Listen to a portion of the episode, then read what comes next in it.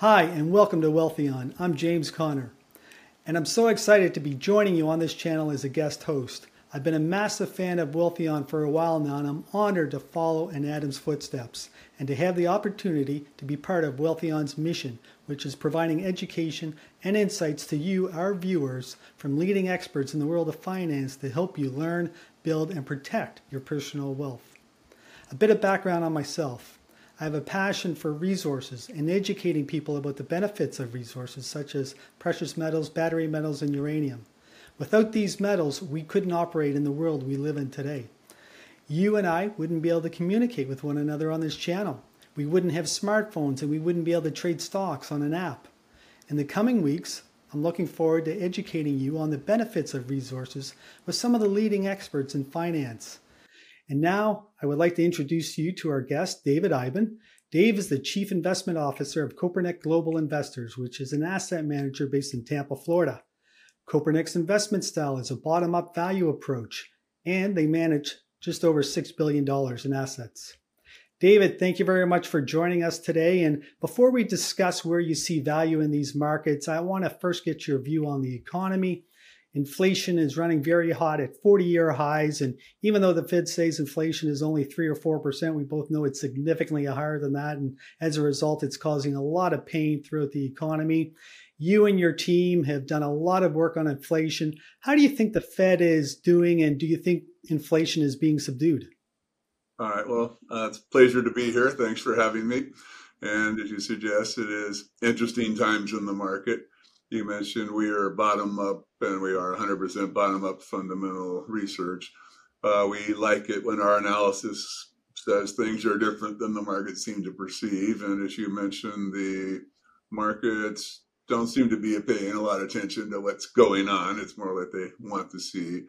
So as for the Fed, uh, you know, they were the wrong person to ask. We're in the we're in the Ron Paul camp of you know, get rid of the Fed. we don't think that uh, people, much less political types, should be in charge of the uh, the stores of values of a nation's wealth. But as far as how they're doing, we all saw they took rates to zero and left them there for a, a decade. Uh, that's the problem. It was interesting how Ben Bernanke used to say he looked at the 1930s and they learned their lesson. We kept saying, You're looking the wrong decade. You should look the 1920s. That sowed the seeds for the 30s. I think uh, what the Fed and all central banks did the last dozen years or so is indefensible, and it's maybe time to pay the price. Uh, we've talked a lot about how inflation is not transitory, it's more migratory. It migrates from one thing to another, works its way through the system, and that's sort of what we're seeing now. We're seeing, as you mentioned, prices going higher of lots of things people uh, look at the CPI and maybe scratch their head. but uh, even the CPI, that is you know, a government measure that's subjective, that only looks at consumer prices, leaves a lot of things out, and is tortured. Even that says inflation's gone up year over year every year since 1954, I think it is. So it's not contained. And uh, what we're seeing, uh, you know, even this last week, the market seems to like the numbers, but the numbers seem to say the prices are sticky, even with a slowing economy. And Dave, we can't have a discussion on inflation without discussing the money supply. What are your views there? Uh, we believe, as uh, Milton Friedman did, that money is inflation is a monetary phenomenon. So, uh, you know, we look when I came into the business 42 years ago, there were people who were obsessed with the money supply. If it grew at four and a half percent and they wanted four, they would kill the markets. People couldn't have imagined a time period where four trillion would get printed out of thin air over several months' time. So, uh, yeah, we believe that there's so many extra variables that people shouldn't look at little small moves in the money supply like they did in the 80s but they should really pay attention to big moves in the money supply. So, a doubling of the money supply in the last four years and a tenfold increase since 2008. Those are things that people should pay attention to. Uh, that's something that needs to be dealt with. So you bring up an interesting point there that the money supply has doubled in the last four years. That would imply real assets would also double. I don't think mine have. But another way of looking at that is that the purchasing power of your currency has been cut in half. Would that be a correct assumption? Yeah, that's the way we see it. Cut in half in four years. And, people can say, but didn't they just take a trillion dollars out of the system? Yes, they did. It's a doubling even after that. The money supply went from four trillion to nine trillion back to, to eight trillion. So it's still a, a doubling. And, uh, you know, Friedman and a lot of others say, as you do, that maybe a doubling of the money supply is a 100% increase in the, the price of things. We've been talking to people a lot about a guy named Richard Cantillon from uh, three centuries ago, but he's a fascinating guy. Uh, you know, people should read about him. He was, uh, I think, partners with John Law, who uh, kind of launched the whole Mississippi scheme during the bubble in France at the time, which was the same time as the South Sea bubble, and he was able to make a, a lot of money off it. But his uh, saying was, "Sure, money's inflationary, but money is non-neutral." So uh, when you print money, it, it doesn't affect all things equally as he put it, if you have a river and you double the water in the river, but you do it all at the source of the river, uh, people downstream don't know. Yeah, they will know in a day or a week or a month, depending upon how long it takes to get down there. So it, it, it the money supply leads to price increases. Some things sooner, some things later, some things not at all if one bank of the river is high, it doesn't flush there. If one bank's low, it floods. All the prices go up there. And so if you look at that, that's usually how it plays out. You look at the 1920s and the 1990s and, well, the 1960s and 70s for sure. You print money, and what goes up, you know, usually they print the money to buy bonds. The bond market goes up and then money leaves the bond market into stocks and real estate and art and other things. And so those prices go up. None of those are captured accurately in the CPI. So people say there's been no inflation, but of course there has. It's just gone into uh, those sort of assets.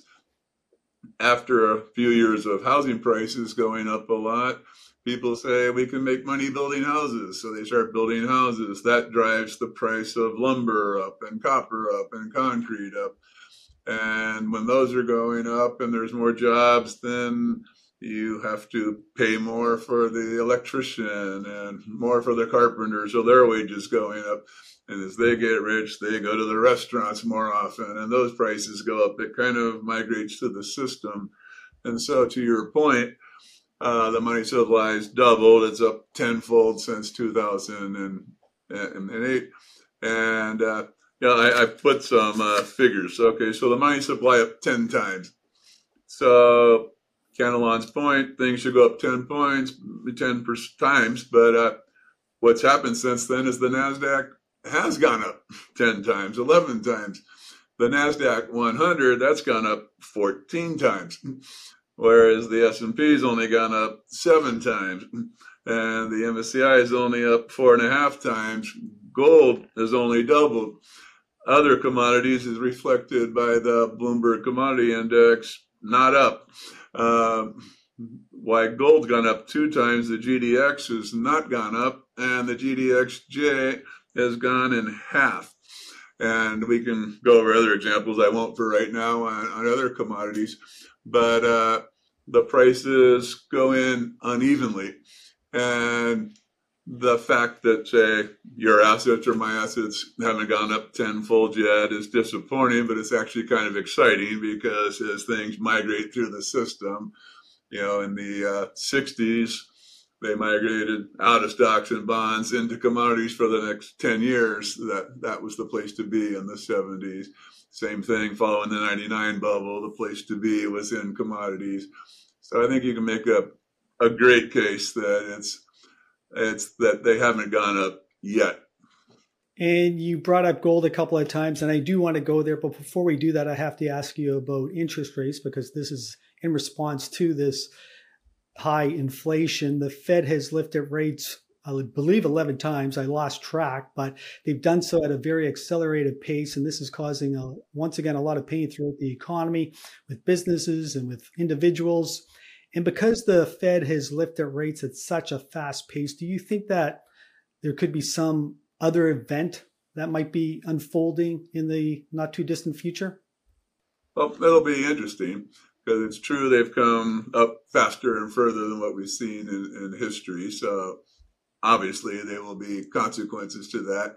On the other hand, uh, 10 years of zero interest rate, you know, that's unprecedented. So when I come into business, we couldn't have imagined rates as low as 5%. and so now they run all the way up to 5%. Is 5% higher, isn't it high? Uh, smarter men than, than me can, uh, can make that decision. But uh, certainly there'll be consequences. The, uh, the type of assets that did well during the 40 years of falling interest rates are highly unlikely to be the same assets that will do well when rates are going up.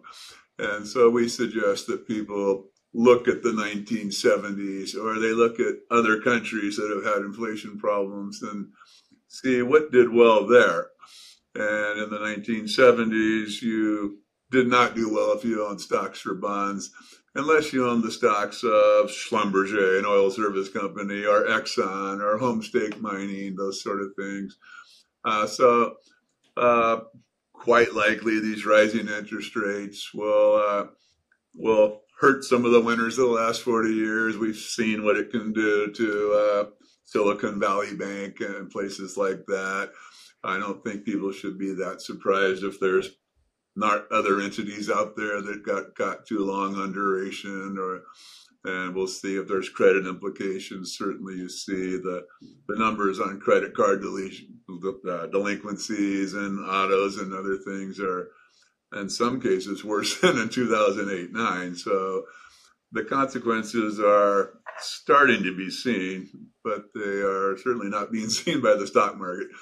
Uh, we shall we shall see. But I would guess that companies with lots of leverage and or sell into leverage markets will feel increasing pain.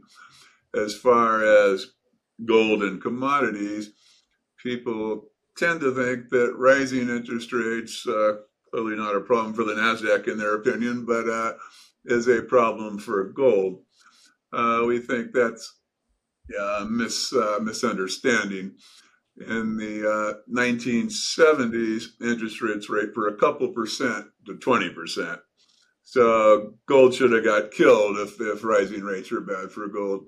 Gold did not get killed. It went from $35 to 800. Then rates went from 20 back to three or four. So did gold go to the moon? No, gold fell from two, 2000 or, I mean, from, from 800. Yeah. So gold went from 35 to 800. Uh, then uh, gold fell from 800 back to 255. So uh, uh, clearly that's been wrong since then. Uh, real rates going up and gold's done pretty well. So what matters is real interest rates, not nominal interest rates. So in the 1970s, rates were going up, but continuing to lag inflation on the way. Uh, the last three years, that's been the case too. It's rates have gone up, but tended to lag inflation. Now, inflation may or may not be cooling, and if it is, it may or may not be temporary.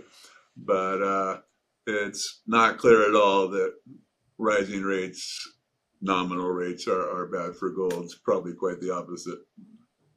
It seems like it was just yesterday when they said, or the Fed said that inflation was transitory. Yeah, yeah. Now, I mean, I, I guess they had to say something. Uh, now some people are starting to say that slowdown in CPI is showing that it was transitory, but uh, they should worry because when uh, commodities took off to the moon a few years ago, they said that's the reason that uh, you know the, the CPI is up. Then commodities in many cases fell 70%. There was a big drop in a lot of commodities. Uh, so then I guess the CPI should have dropped six or seven percent, but it didn't. It stayed positive all the way through, and generally more positive than their two percent they wanted. So uh, uh, it's not playing out the way they would have hoped. I think. So, Dave, you've touched on gold a couple of times. You and your team are very bullish on gold now. Explain what the thesis is. Yeah. With us, the thesis is always as bottom up investors, what's something worth and where does the market have a different opinion than, than we do? Now, people will say we must be thematic, uh, macro. We say, no, we're 100% bottom up. The market is thematic and macro. The market is tens of millions of people. Uh, famously, we don't all think as well as part of a crowd as we do on our own. Uh, you see that all the time. You know, football games, rock concerts, uh, politics. You see the crowds get crazy sometimes, and so uh, uh, if the crowd decides they like something a lot, uh, usually that means it's out of our price range, and so we don't end up buying it. What gets us excited is where people get too negative on things uh, what gets better than three years ago when the price of oil got negative. There was a day where it was minus forty dollars or something, and that was trading at really obscenely low rates for a long time. Uh, so intelligent people could say whether the fair price is you know 40 or 60 or 80 or 100 people can have that discussion but zero or 20 dollars was never a consideration and the idea that we were going to be off hydrocarbons in three years, you know, in other words, by now, was crazy. And so as bottom up investors, we can say, all right, let's buy companies. Well, we'll we'll make some pretty good money if oil's at 50. We'll make a lot of money if it's at 70. And, and that worked out pretty well. And as people thought we were in a you know depression and hence oil down, that meant copper was cheap, and that gas was cheap. It meant uranium was cheap, and so we were able to take advantage of all that, and it worked out. Now the world's come around so they like oil and gas, kind of. They they like uranium a lot more than they used to. They're still arguably all too low in price, but uh, over the last three years, the price of gold's done nothing, and the price of gold stocks, for the most part, have gone down. So, you know, we like uranium, gas, oil, Others are kind of liking it. We like gold on the fundamentals, and the market does not like gold at all. And so uh, that's where we're coming from. We're saying, well, uh, at two thousand dollars or less, nobody is building a major gold mine. So if the miners are depleting their mines at you know a million a quarter and not replacing that gold, ultimately that has to lead to, to higher prices. Whether that's 200 or 300 or 400 dollars above where we are now uh, who knows? But it certainly takes higher prices. So we like that. But then the bears will come to us and say fine if we don't produce enough oil oil gets consumed in the gas tank and whatnot will run out so we understand why oil needs to come up to its equilibrium price but gold who cares we don't put it in the gas tank. We don't eat it. We don't use it industrially. We say, all right, we kind of agree with that. Gold does not sound like a commodity. It sounds like money. And we don't eat dollar bills and we don't put euros in the gas tank and we don't put yen into the industrial process. And so uh, maybe we should look at you know supply and demand of dollars versus supply and demand of gold. Uh, that's gone up from 400 an ounce when I came in the business to you know, 40,000 an ounce or something like that now. So uh, we're not saying that's going to happen. We're just saying maybe gold's worth where it is today. Maybe it needs to go to 300 higher to uh, reach an equilibrium, or maybe it needs to go a few thousand higher to adjust for the, you know, the idea that it needs to come back in line with the, the money supply over time. So that's one thing. And then the most exciting thing, though, and this applies for uranium, natural gas, gold, you name it, the commodities might be undervalued, but on Wall Street, they're more undervalued. And so that's an opportunity. But even more exciting, the things that people should value most. If something is needed and desired and hard to find, then you don't want to have to go find it. You want to already own it. So the most valuable resource companies are the ones with the big resources. But everybody on Wall Street does a DCF model, and they do the DCF model upside down. They do not say, like all DCF models, that the price of the dollar or the euro is going to fall 5% a year against goods and services. They say if you pull gold or copper uranium out of the ground next year, it's the commodity that's down 5% against dollars. And after five years, it's down by 0.95 to the fifth power. That's after 10 years, uh, 0.95 to the 10th power. The commodities are dropping against dollars. That's backwards. So that means we are able to buy big, big reserves of uranium and gas and especially gold right now at really crazy low prices because of people's what we think is misanalysis of long life reserves. So there's a lot to unpack there, but I'm going to play devil's advocate now, Dave. All Bitcoin right. is up 100% on the year, but gold is up small in the year, somewhere between 5 to 10%. And my question to you is Is Bitcoin the new gold? Yeah, that's a question that comes up quite a bit. I know a lot of my friends that used to be uh, proponents of gold now now love Bitcoin. There is a lot of similarities between the two. You know, with both of them, you have got relatively fixed supply, and you don't have to uh, trust government politicians as to whether to buy. However, if people have on average 1% of their money in cryptocurrencies and on average 1% of their money in precious metals, and they have 90 something percent of their money in dollar based assets, and they're printing money like there's no tomorrow over time, then I would say the real question is the battle between fiat currencies and real assets, stores of value. And so, yeah, as we saw in the 1970s, as we've seen in Argentina, Venezuela, you name it, we see that when people start to lose faith in this money, it goes into all kinds of real assets. So people can talk about, you know, whether they should like real estate more, commodities more, or Bitcoin more, or gold more, or, or Google or Apple you know, more. These are all stores of value. We would suggest that Google and Apple are, you know, deserving to be viewed as a store of value, but everybody knows them, everybody likes them, everybody owns them. They're not likely to be undervalued. Uh, whereas commodities have not run up and they got a lot of history as being stores of value. So they're probably a nice place to be over the long run. Bitcoin, uh, like I say, whether it takes a little market share away from gold or lose a little market share to gold or whether it all goes to copper and into neither of those, I, I don't know.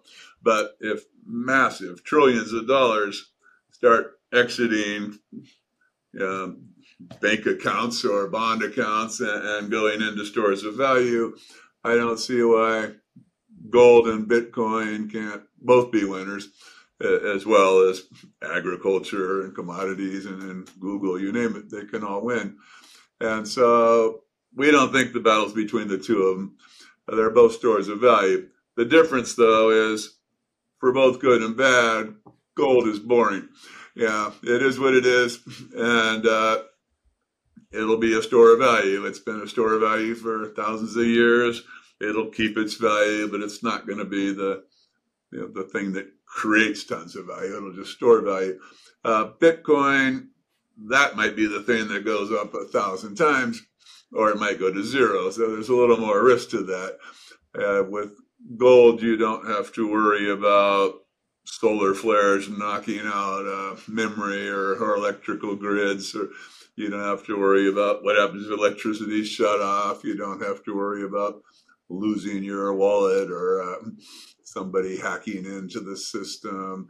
You don't have to worry about this algorithm that's promised us that it's going to keep Bitcoin scarce uh, not being any better than the promises of central bankers who promised us for years they wouldn't print currency. So uh, to us, Bitcoin is a you know, interesting speculation. We uh, well kind of like it, but uh, but to put a meaningful part of people's wealth into it, why not gold? Gold. Uh, it's nobody's liability, and it can't be printed under any circumstances, and it, it's a known quantity. So that's that's our opinion on that. You touched on uranium a couple of times, and you and your team are also big investors in uranium, and it's done very well this year. I believe it's up 50 plus percent. But what's your thesis there? Why do you have such a interest in uranium? Yeah, it's interesting. We talk about the, the crowds being fickle. So uh, in the 1960s, people were pretty excited about uranium. And by the time I came into the business in the 80s, people were starting to get tired of the uh, cost overruns. You build a plant for a billion and end up spending six billion and uranium started to become less popular. And then you have some events like uh, Three Mile Island or Chernobyl and people decided they didn't like it anymore. The price uh, went from uh, one point uh, 137 down to 18, and uh, in the midst of that was the uh, Fukushima event.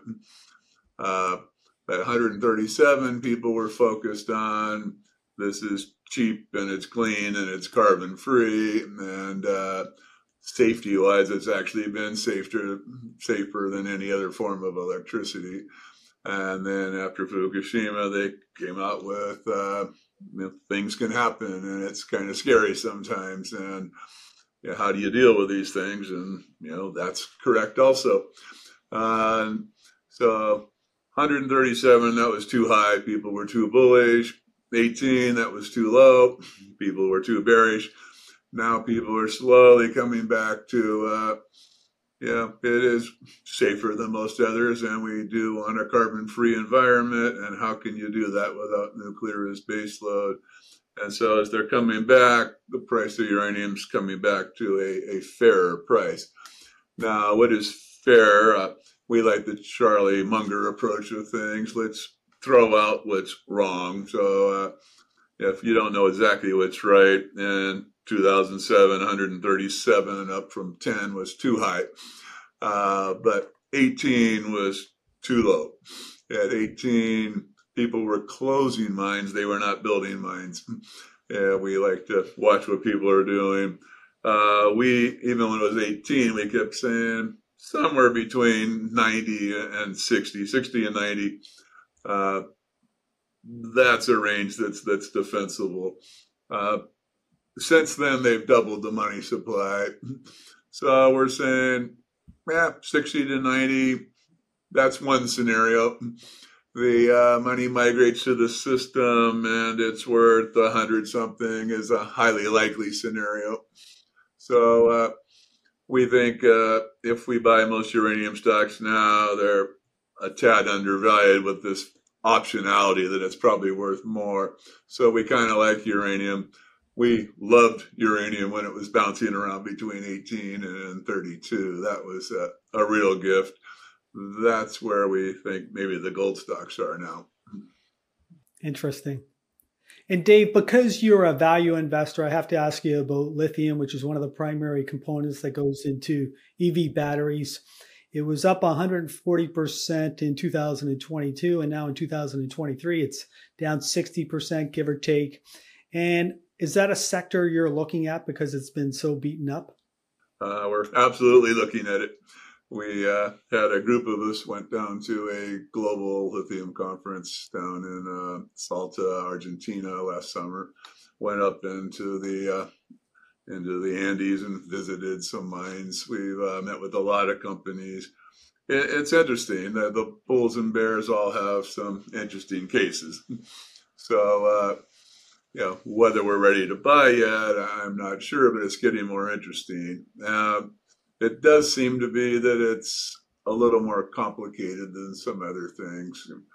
You know, maybe it's more like bauxite, where the value to turn it into aluminum, aluminum is more important than having the bauxite. And uh, so it seems like the companies that own the real high quality reserves from way back and have the licensing and have the ability to do the chemistry and everything that's involved in taking that lithium into something that people can use for batteries might be more valuable than just having the lithium itself. You know, lithium, they're finding it everywhere.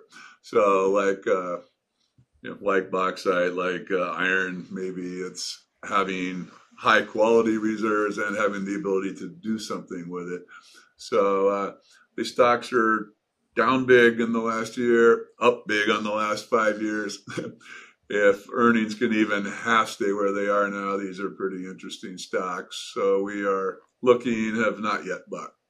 David, when we talk about all these different mining stocks and, and minerals, I guess one of the things that comes to my mind is it can be very profitable, but it can also be very risky.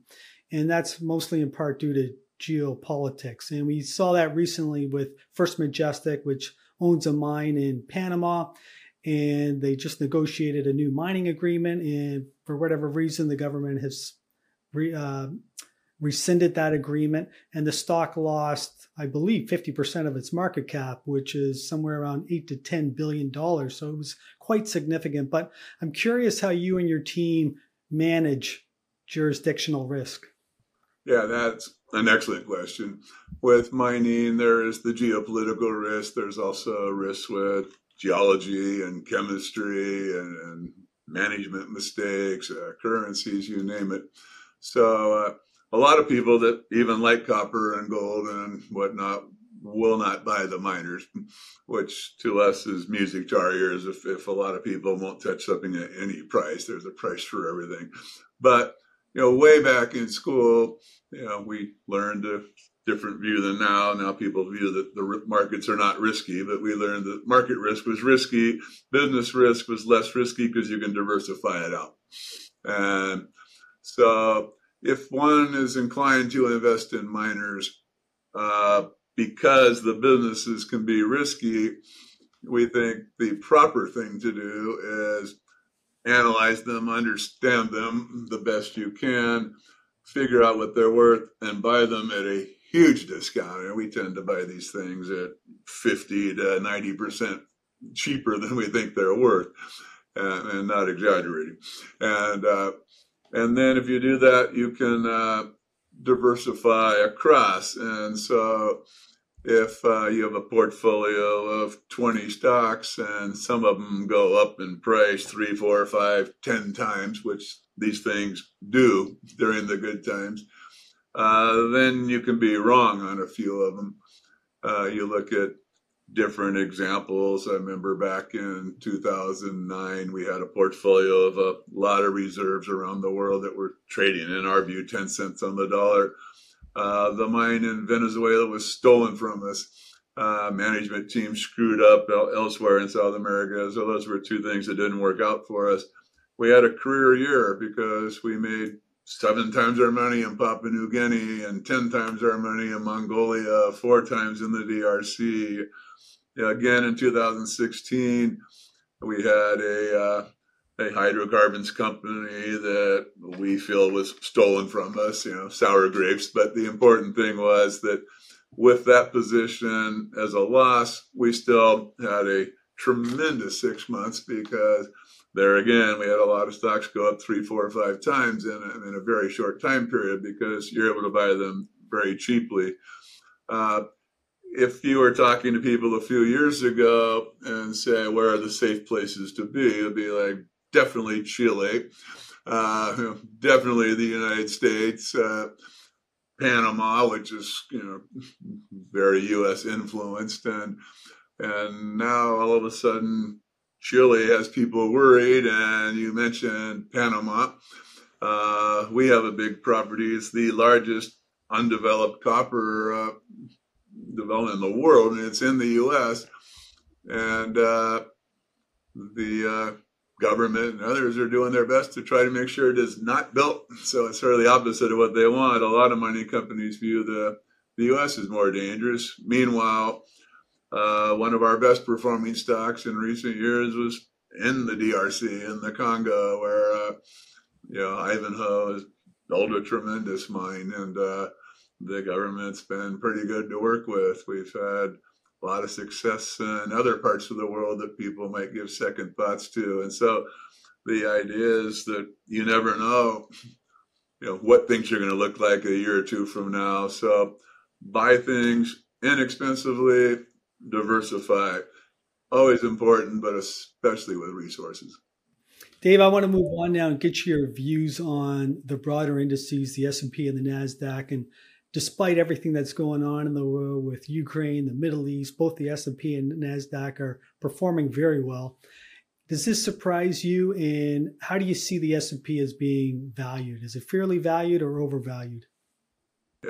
If you, you know, go back to the whole Cantillon effect that we were talking about, when they print a lot of money, it tends to go into the financial markets.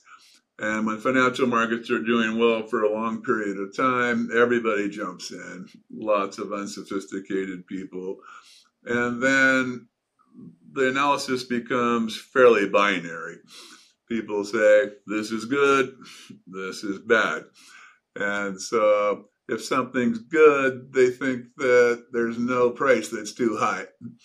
And when something's bad, they think there's no price that's too low, and usually they're not half as bad as people think they are.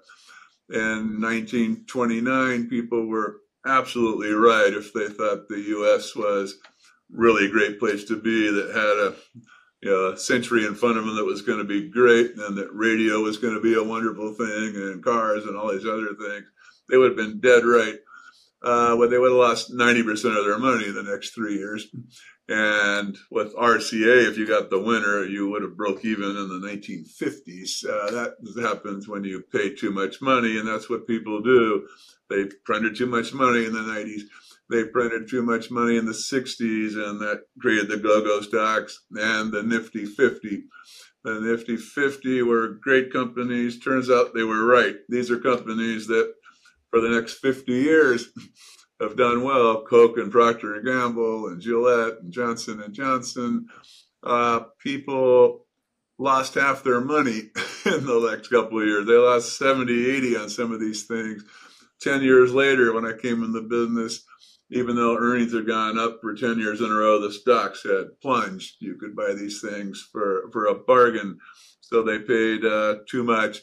In 1999, people were right that Microsoft and Cisco and all these companies would probably do pretty well. They just, the NASDAQ went down 80% the, the next few years. That was the time to buy. Uh, so, a couple points. One, now we're back into 10 years of massive money printing, 15 years of massive money printing. The markets basically have been going straight up. People are back to their binary thoughts and they're saying, Magnificent Seven. No price is too high for that Magnificent Seven.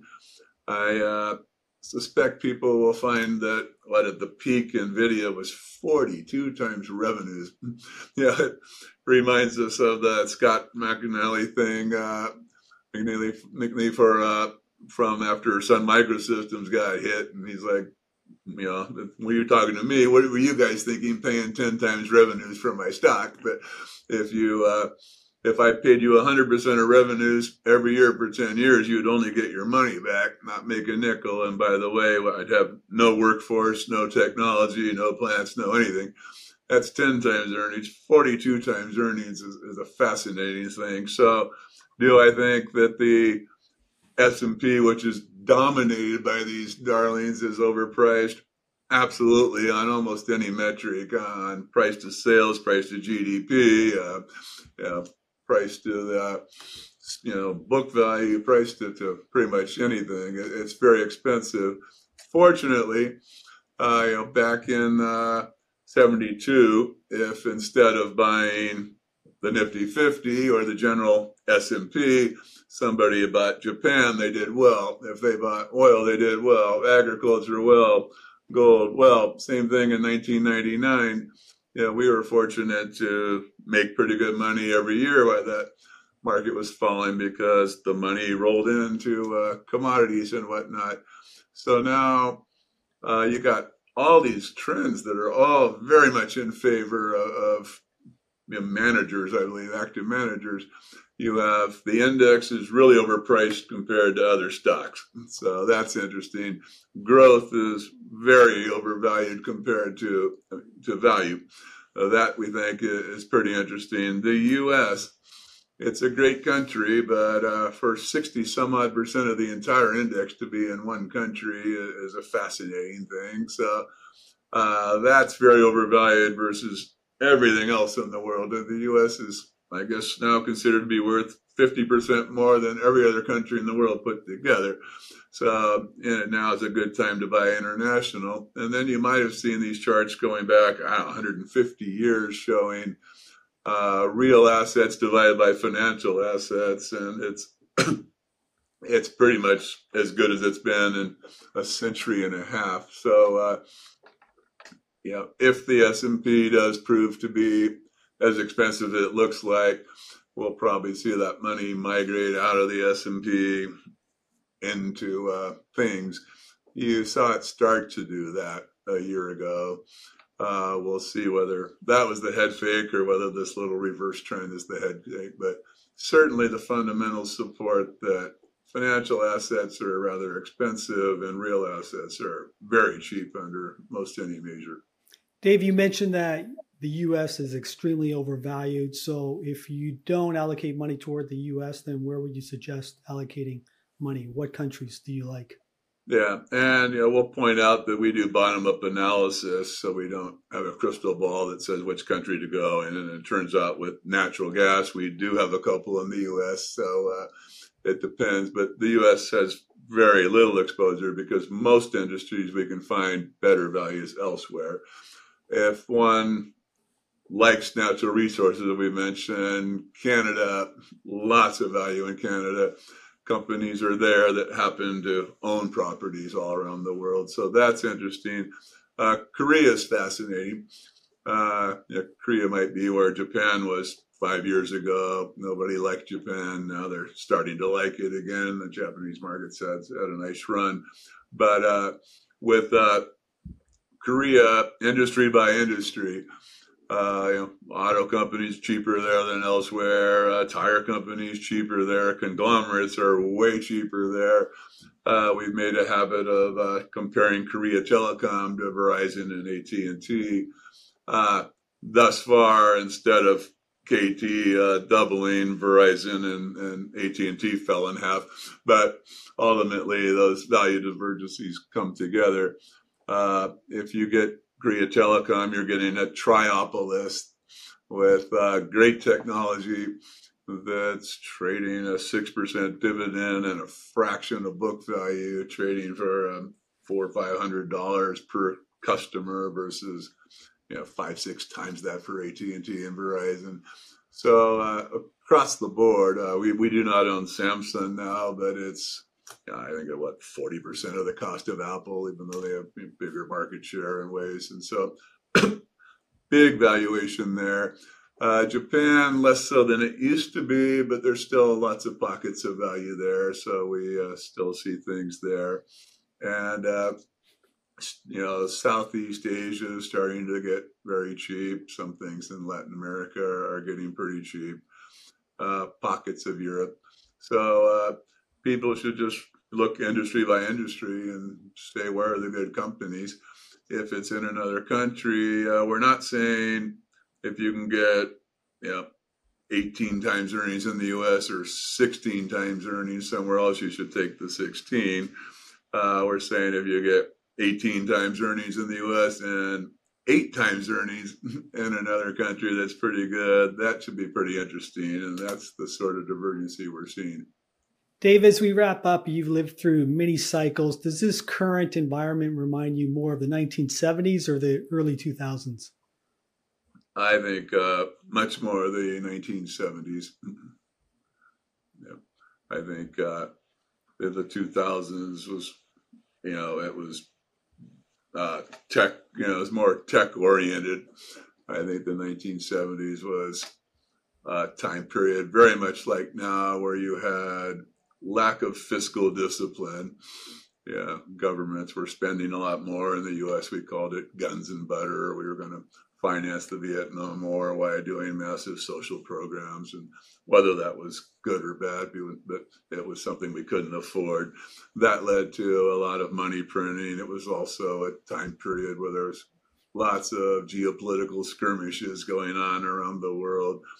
Uh, so and you had more heavy-handed governments. People believed that that was a, a good thing. Uh, whether it is or it isn't, history and logic will show that big governments and deficits and wars and all these things are inflationary. And uh, certainly all those sowed the seeds for a decade of inflation in the 70s, where that was not the case following the uh, 90s, which was more of too much money going into some popular stocks that, for the most part, did not have debt. And uh, that crashed and we moved on. Well, Dave, that was a fascinating discussion, and I want to thank you very much for being with us today. If you are trying to figure out how to invest in your future, consider a consultation with a financial advisor that Wealthion endorses at wealthion.com.